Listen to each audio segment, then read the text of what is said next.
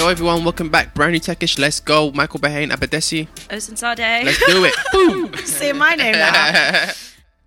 so yesterday I was at the Wing, and What is the wing? If people don't know what it is, what the wing is. the Wing is a co-working space, community space, founded by two female founders in the U.S. and now in a few cities all across America and here in London. They opened just a few months ago. Um, it's a co-working space slash members club, uh, and what I really like about it are all the free events they put on for the community. So included sick. in your membership are panels and talks. They've had people like Emma Dabiri, who wrote the book "Don't Touch My Hair." And yesterday they had Cindy Gallop, who is an incredible entrepreneur, investor, campaigner. You might have heard of her "Make Love Not Porn" campaign. Yeah, it was a company, wasn't it, at one point? Yeah, and she's also raising raising a sex tech fund to invest in women operating within that space. But yeah, she's just a powerhouse. As she says in her Twitter bio, I like to blow shit up. I am the Michael Bay of business. Bad Boys 5. um, so she comes from the world of advertising, and for the last few years has focused more on entrepreneurship and gender equality and entrepreneurship, and yes, innovations within porn and sex and all that kind of stuff. But what I really liked about her presentation yesterday was just how direct she was. You mm. know, historically, there's been a lot of taboo, particularly in women's circles, around discussing money. Mm. I think a big part of it probably comes because, you know, for many, many decades, women didn't really actively manage a lot of money, right? Like mm. if we think back to more traditional environments and traditional values. But yeah, she was just like, you know, don't don't be shy about having aspirations to earn more and ask for more, which I thought was really good. And she gave lots of tactics around negotiating and like your value. She was saying, you know, what you ask for is how people see you in terms of what you are worth. Yeah. So if you feel you are worth a lot because you're, you know, you add value, then ask for a lot. It's Yeah. not about what you feel comfortable doing or whatever. It's what you know you are worth and what you deserve. And I think a lot of the time we don't really think about mm. our value in terms of that. We overcompensate for the other side of the table too much. Right. You know what I mean? Yeah, and I yeah, think yeah. as underrepresented people, even more so, because that imposter syndrome comes in, and a part of us feels like, wait, can I ask for? I mean, Yeah. they could just find someone else who could do that. And it's like, you know, the minute you start going down that path of thinking, you're really in trouble. So I thought that was really cool. And she was like saying some really funny stuff. She was just like, bullshit like a straight white man does. And I was a bit like, you know, that kind of fake it till you make it thing. But it was also Right. just speak with the confidence. I mean, look at Donald Trump sometime, you know what I Oh, mean? Or Boris days. Johnson. Like these people, they, just, they don't know what they're talking about, but they're just saying it so confidently that the whole world is just like, yeah, I got your back. You know what? So speaking of money, Yes, um, give me some. the there was a kind of reoccurring thing that happened on Twitter where a lot of software engineers essentially were kind of being transparent about how much they were getting paid and like where they're based and you know what's their equity compensation because I think the argument was that a lot of us, especially women, people of color, when it comes to negotiating, because of that lack of transparency, you're getting offered a lot less than what you deserve, right? So everyone's like, okay, cool, let's be out there and let's be transparent with it, right? I don't know, how do you feel about it? 'Cause I like the sentiment and I think it has a lot of power in helping people. Yeah. But it, it also does feel a bit, I don't know, maybe this is why the culture has to shift was even It's I was sitting there, yeah, I was seeing people, I was, see, I was just like, I don't know, to me it felt a bit wrong to a certain extent. Feels vulgar. Yeah, it feels a bit vulgar. That's the thing, because I'm like, even the amounts that I'm seeing people throw up, I'm just like, oh my days, like I don't think you guys know how rich you are. Like, you, you see what I'm saying? Like I'm just like, oh, Well- yeah, I got 300k. You know, I know that it's, it, it, they mean well, and it comes from a place of like I want to help people so mm. they know what they're negotiating with, right? But I don't know if Twitter was the correct forum for that. Well, as the OP original poster said, he was blown away most of all by the responses from underrepresented people. Right. Like people who already suspect they might be discriminated against Yeah. because of their background. And I feel like that alone is worth the potential discomfort, Yeah, awkwardness, Yeah. or frustration. And That's real. you know what? It, it it is difficult to see. And, you know, comparison is the thief of joy. As soon as we Right. know that Yeah. someone else has more than us, it's just like, oh, I don't even like my job anymore. Yeah, yeah, yeah. Um, but I think we need more of this. Honestly, we need more of this. And I think, you know, in America, I, I believe an employer cannot include in the employment contract that you are not allowed to disclose your salary. But here in the UK, Yeah, we still have companies where employers can do that. So Yep. if you're caught discussing your comp with another employee, you get fired. Yeah, that's real. I remember just even asking somebody what they were getting as an intern, and I was an intern, and I went to internet, and they they were like, "We can't talk about that. It's not allowed." And I And I just find like, that "Whoa, crazy. that's mad. I didn't know that. Someone needs to legislate to government about that because that is what's That's BS. keeping, you know, ethnic pay gap, Gender pay. gap, gender all pay gap, Yeah. Muslim pay gap, disabled pay gap, all that stuff is entrenched as long as we don't have the freedom to talk about these things. but you know what? You know how you were saying how like it's for the underrepresented folk and whatever, right? This it almost seemed to have the opposite effect because I was seeing people, um, and I mentioned to you off mic, uh, people that are like high profile white dudes at Facebook, um, who are based in like the London office as opposed to the US office, and people are like, "Whoa, man, you're so underpaid. Like, can we do like a Patreon for you?" Because this person, What? This person was quite prominent. They're quite prominent in terms of helping popularize a Facebook programming language. I don't want to go into too much details. Um, and the person essentially was on 100k, which in US terms is quite is very low. In UK terms, 100k is, is pretty much you're very well paid. to be a senior engineer. To be a senior engineer, not just that, to be a front-facing senior engineer who's popularizing and there to kind of explain like community builder as community well. Community builder, right, yeah. like uh, one of Facebook's major, you know, projects, which is their programming language. It's hard to not explain who the person is because I'm going into like it's so vague right now. But anyways, it, it, it had the opposite effect because people were like, yeah, like let's how do we donate to you because you're like you're so important to the community and you're not getting what you deserve, right? So I'm not hating on it. He probably is underpaid. But at the same time, that's not a reflection on this guy's bad neg- negotiation Yeah. skills. It's a reflection on the flaws of our uh, economy. I can name Yeah. like a dozen people who I rely on for information, entertainment, insight, who are probably earning a fraction of what I earn right now. That's real. I think it, it showcases the fact that the, one of the most biggest determining factors of how much you earn is just your location and what country you're born into. Absolutely. The bus, I think I read it in uh, 23 Things, they don't tell you about capitalism. The bus driver in Sweden earns 50 times the bus driver in India, but the bus driver in India probably is probably a better driver because the roads are not as good, whatever, whatever, right? So obviously this is not as bad of, of an example, but it's like, yeah, the engineers in the valley, those salaries don't necessarily translate anywhere else to mm. anyone who's a developer in, in any a- other major city. it's a privilege to work in Silicon Valley. Most people Yeah. can't even get a visa. Yeah, real talk. If you're looking for a new start, check out POCIT Jobs. That's P O C I T J O B S dot com. POCITJobs.com. It's a career platform for people of color in the tech industry looking to level up. It's used by tons of startups, non-profits, and large tech companies looking to find amazing candidates of color for the tech roles. Link in the show notes. So I want to talk about my experience on TV, not just so I can brag, humble brag, but just so that I can also give a fair warning to anybody else who might be in that position where they have to go on Live TV. television. Yes. So the the segment that I was asked to be on um, was about st- stuff that we talk about in tech techish, essentially stuff about uh, children having access to smartphones, right? Um, and it was very last minute, so I had to kind of come up with a spiel pretty quick. And um, they were like, "Yeah, like so, we're gonna talk about um, you know the stuff and like what's your intro like, so we can talk about who you are as a person, right? Um, what your companies that you're doing, and obviously as an entrepreneur, you want them to plug what you're doing because I'm going there to talk about something that isn't necessarily related to my company. They're like, "Yeah, so what's your thing?" I said, "Yeah, people of color tech.com, techish podcast, cool, cool, cool, cool, cool." All of a sudden, so I'm on the, I can see, I'm sat next to the host now. I can see she gets a little message in her earpiece. Yeah, technology expert. Just call him a technology expert. Oh I was my like, I was like, God. ah. And then they were like, and roll cameras. And they were like, here's Michael Payne, technology expert. I was like, damn.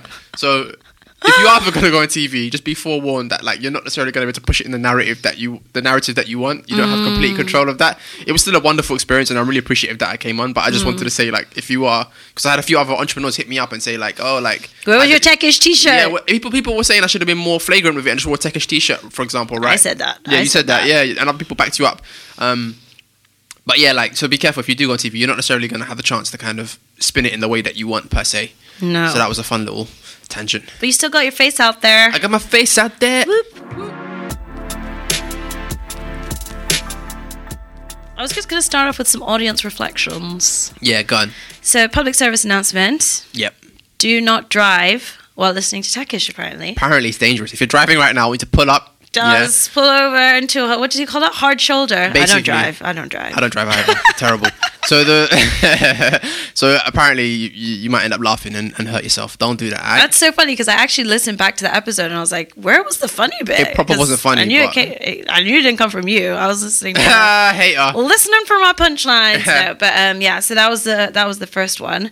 I also appreciated how many folks reflected on which which board they would like to sit on. So what were the interesting ones? So we asked a couple episodes ago, what company boards would you like to sit on, essentially, and, and people gave us some feedback. Interesting Yes. ones. So Sally's Beauty from Ania Black and Brown Founders, which I thought was quite interesting. And there's definitely a lot of those. So it's like a high street, you know, chain, basically beauty store. I've been around for a while, but could probably do with some work in terms of catching up with the digital first economy. That's a good point. Um, I don't know why I'm speaking the Queen's English. I'm trying to get my Meghan Markle on over here. Um, we also had a few uh, apparel brands Right. surfaced too, which I thought was quite interesting. I what I like most of all was that people were just picking companies that they had a real affinity with. Yeah, I think I saw Fenty Fenty Beauty, right? Rihanna's company there. Yes. Somebody else also said Starbucks. Oh yeah. Starbucks? I don't know about that one. Well, honest. you know, don't they're making money. They're making moves. And when those black guys got arrested at Starbucks, they enforced like they made everyone have a day off Yeah. to diversity inclusion training, which is the quickest I've seen any company react. I mean, for them to shut down all of their stores, that's a big move, considering how much big. revenue they lost in that one given day. Yeah. I'm actually been reading the, the I found um, a book in a charity store, and it's the founder of um, Starbucks, Howard Schultz, right? I mean, I don't necessarily know if he's a good guy or a bad guy in terms of holistically, but the book is quite interesting.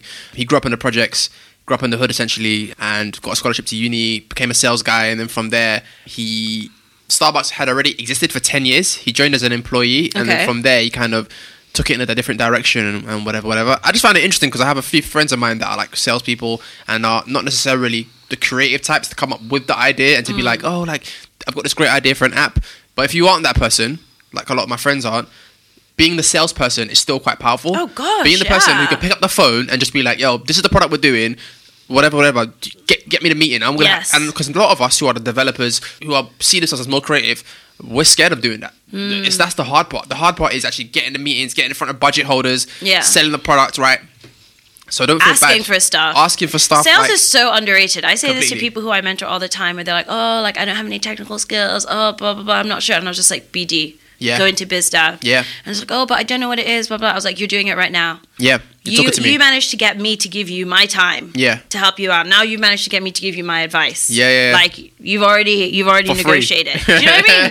Like, so yeah, I always I always tell people that. A couple other companies are just going to shout out SoundCloud. Someone said SoundCloud because Yeah. they thought it would be Kyra.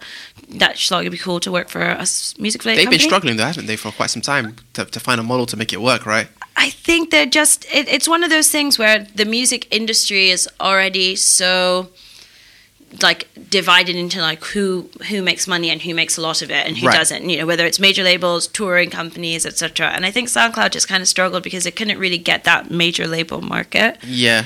And also, I think copyright issues. People were like throwing up tracks that had like other people's beats, and when they had to enforce Mm. Guilty. copyright, it was yeah, it was difficult. Also, I remember you you i used to host a podcast on before Techish. How dare you? I know, man. Yeah, OG podcast over here. But yeah, we used to just like cut up tracks of other people's songs, and then we were like, oh wait, actually, we don't have The right to do that. the right to do. And I, but that's what made SoundCloud such a creative place, though. So many artists blew up off there because they could just quickly throw up tracks, do mixes, and whatever, whatever. But it wasn't technically legal. So shout out to SoundCloud. what else? Oh, Square. Someone else has said Square. Um, it's interesting because I feel like point of sale payments Mm. is becoming quite heated up space. Yeah, I think it's turning into a commodity, to be honest. I mean, I used Square for Techish Live, and the product was amazing. It was seamless. It was really well designed. It How much was that? of- I can't remember. I can't remember. Is it a subscription? No, it's not. Just processing fee. Process fee, basically, right? And it was so it was affordable, and it was like the UI was intuitive. It gave you that Apple feel. Oh, the way yeah. the packaging was really minimalistic and white and whatever, Nice. right? Um, so shout out to Square. I mean, I, I don't know enough about what they're doing on on their other end. I think they've got a few software products and a few like they're doing crypto. Yeah. You know what I'm saying? And maybe like stock and stuff like that. Like, st- but I don't know. I mean, payments is going to be huge. Um, I don't know how Jack. Dorsey is CEO of Twitter Square and doing all his yoga retreats and saving Nigeria. Because you can't do that, bruv. I'm going to be like, can I be the CEO of two companies simultaneously? It's like they're telling women around the world we can't even be mid-level management. Meanwhile, this Trust guy's me. got two C-suite Nah, jobs. Jack, Jack, I rate Jack Dorsey. He's a very creative individual, obviously, and you know, the initial inception of creating Twitter, where it was just like all about limitation, all about you know, because you can go on, online and find the initial sketch of the UI of Twitter, and it hasn't changed that much, right? Um, so he's a very creative entrepreneur, but yeah, I don't think it's it's right that he can be the CEO of two companies, two public companies simultaneously.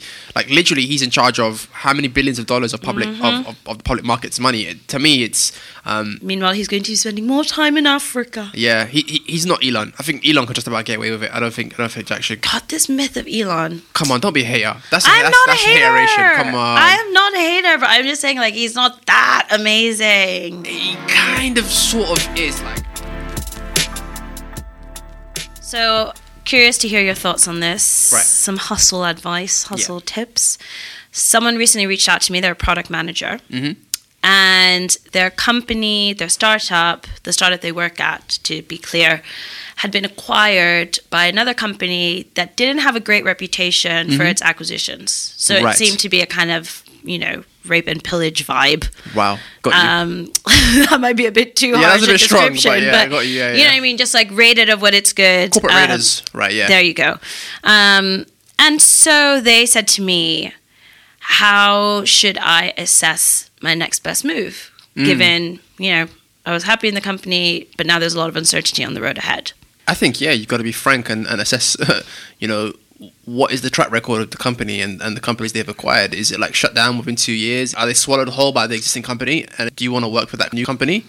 I mean, I would be looking at my options, keeping it real. Depending on how many options I do have, my eyes will be wondering. That's what I was the, Yeah, I mean, there's, there's no loyalty in this game. Let's keep it real. If you're an employee, like you've just got to go what, go for where's, what's best for you because everyone's doing the same thing. Yeah. So F it, I- keeping it real. um, I said a similar thing. I was like, first of all, reread your employment contract. Okay, that's good. and understand your rights again. Absolutely. Like, you know, what are the terms by which you can be terminated? Would you be out owed severance, gardening leave? Like, basically, what's the vibe on that front? yeah, Secondly, what do you want? What do you want? Like, are you willing to like hold on to the bitter end because you you don't feel like job hunting right now? right. Um, are there other options that you can explore? You know, if, if the cost of the uncertainty is so great on your mental and physical health, it's just not worth it to stick around. Then by all means, don't. Yeah. But if you, you know, can you've got a bit saved, you can keep saving with that next paycheck that's guaranteed to come through. Then maybe you're not in so much of a hurry. But yeah, I just said start with the employment contract. Yeah. Just remember what you know, what you have the rights to. What happens if the company goes into administration? What happens if, and then just take it from there. Check out Abadesi's Hustle Crew. Hustle Crew is on a mission to make the tech industry more productive and inclusive through talks, training, and mentorship. Link in the show notes. So here's another scenario. So uh, someone in my circle recently felt that they had 5x burnout. What does that mean? I think it just means they were super burnt out. They're out. super burnt out. yeah. Five times the normal size of burnout. Okay, got you. Yeah, yeah. So like reflecting on past times I felt burnout, I feel multiples of that right now in this Yeah. moment. Oh, so a you would say that situation. you, you feel burnout right now? I'm, I'm talking about the person. Oh, got you. Got, Yeah, got you. yeah. Sorry, go on. I'm, I'm, I'm okay. You're okay, I'm, yeah, I'm you seem coasting okay. on the edge, but um, anywho, so this person uh, is working at a startup, Mm-hmm. is in a very hands-on role, um, like public facing, and as a consequence of that, feels that they can't necessarily turn off, switch off, Right. and they found themselves in a situation where they didn't necessarily know how to be either like push back Mm. or create boundaries. Mhm. They felt that they were working all the time. And Yeah. when they weren't working, they were you know sleeping, eating, and etc. So for people who find themselves in this position, maybe they're not senior enough in their company, senior enough in their role, or even just experienced enough in general Mm. to find that way to articulate. I don't have the resource, I don't have the capacity, or whatever. People that just feel that they're always on this cycle of like rushing to finish everything, burnt out, Yeah, rushing yeah, to finish yeah, everything, burnt out. So is the problem that their employers are not understanding and they're pushing them, or is the problem that they are not giving themselves the kind of space to kind of take a break? Because it's I think it's both, to be I honest. both. I think it's both. I think I, Yeah. I think you know we live in a world where companies are always going to try and squeeze more out They're going to take you. advantage of you, right? and at the same time so in a way you know we talked about this before how i said there's going to be a backlash against remote working Yeah. sooner than we think Yeah.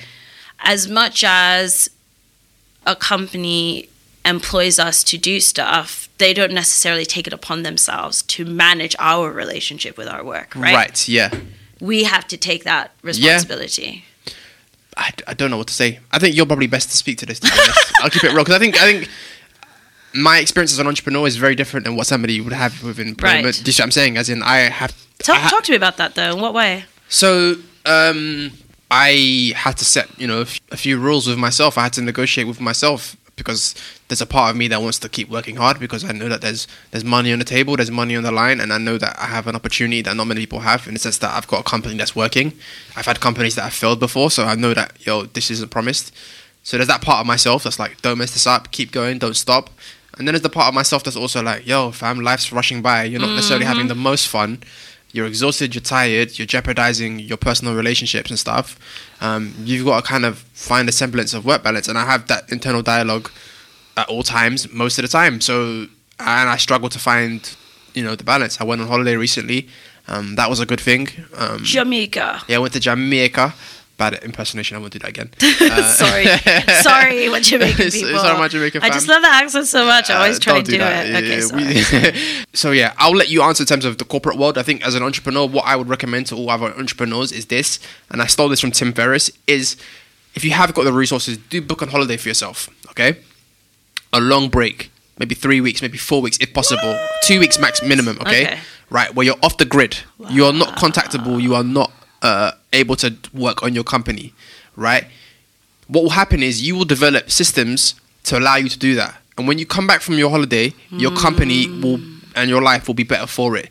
So in order to take that two weeks, I see. you will end up designing your company in a way and Processes. processes in a way where you are no longer completely beholden to everything 24/7 and that's what I kind of did. I didn't really speak on it, but that's that was my intention. I ended up bringing some people on board outsourcing a few things Yes. and now that I've come back I've got a better grip on on things it's very easy to, to creep back into the old way Yes. it's very easy to, but like I've, I've, it's been for the best. Obviously, it's a very privileged thing. If you're starting a company right now, you're thinking, "What's my man talking about? Going on a Yeah. two week holiday? That's not happening." I'm a bit further down the line, couple years in. But if anybody else is couple years in, that's one thing I'd recommend. You're But more than a couple years in. You're like four years yeah, in. four years in. I think I'm just into now. Yeah, it's almost like it's almost like five years, fam. Yeah, It's mad. Um, I yeah, think on 50 year I will celebrate useful. because I think because You better. Because I think what's the what's the odd like what's the odds about what did they say most It's like companies single digit percentage. yeah so if I make it five years woo let me know jinx it yeah, I think that's really good, really good advice. I don't often find myself quoting Tim Ferriss, but um, don't know, Tim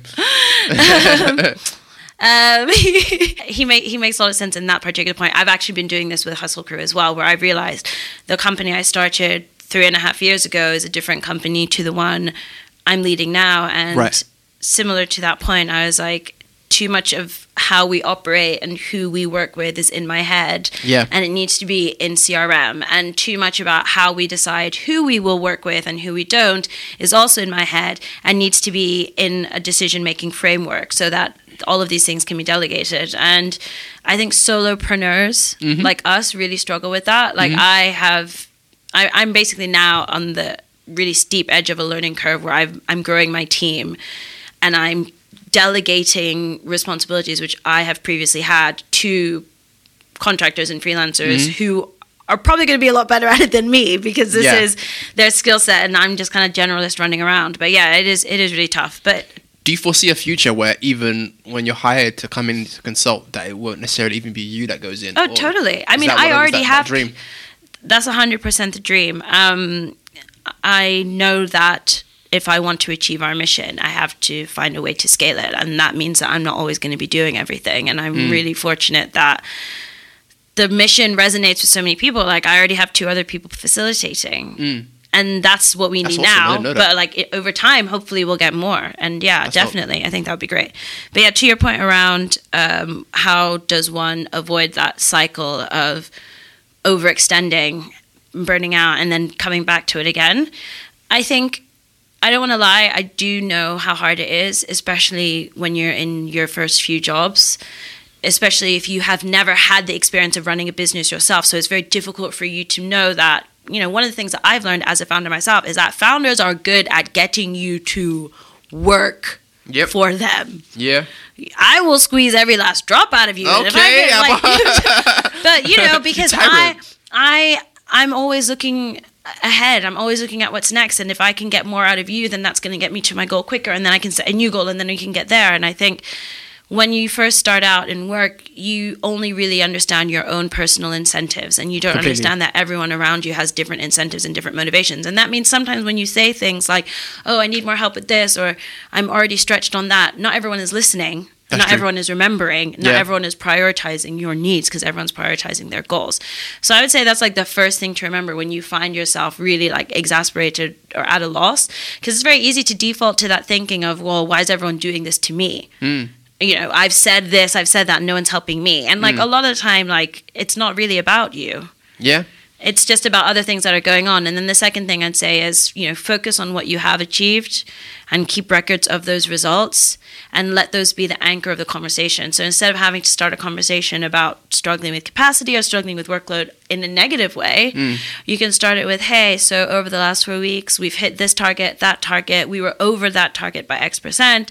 And now as I look at the next month and those targets, I'm realizing that it's going to be really hard for me to meet those unless something is taken off my plate. That's a good point. I think that's a, and that's a great strategy. Is there a chance, for example, if you have friends that are treating you a certain way, Yes. um, you can tell them, listen, I don't want to be treated this way, and you can Yeah. have new behaviors and new boundaries. But there's also a chance where, you know what, perhaps we've crossed the bridge too far now. You you are so toxic to me. You behave Mm. in a certain way. You're trained to t- treat me in a certain way that I've got to go, go off and meet new people. Yes. Is it a lot easier instead of training your current employer to say, this is my new boundaries now? To just go to a new company and say and start with boundaries, as opposed to trying to trying to Mm. Because I think people are very bad at changing their behavior towards Agreed. somebody. Like if if if, I, if you hired somebody, for example, Yeah. and then you know they'll always work into like seven or eight, and then all of a sudden they're at four o'clock, their phone's on airplane mode. You're gonna be like, what? Like you're gonna be in for a shock. Whereas if they started that way, fair enough, right? Mm. So is that a problem also that you probably you might be better off just going somewhere new But the with the new is, boundaries?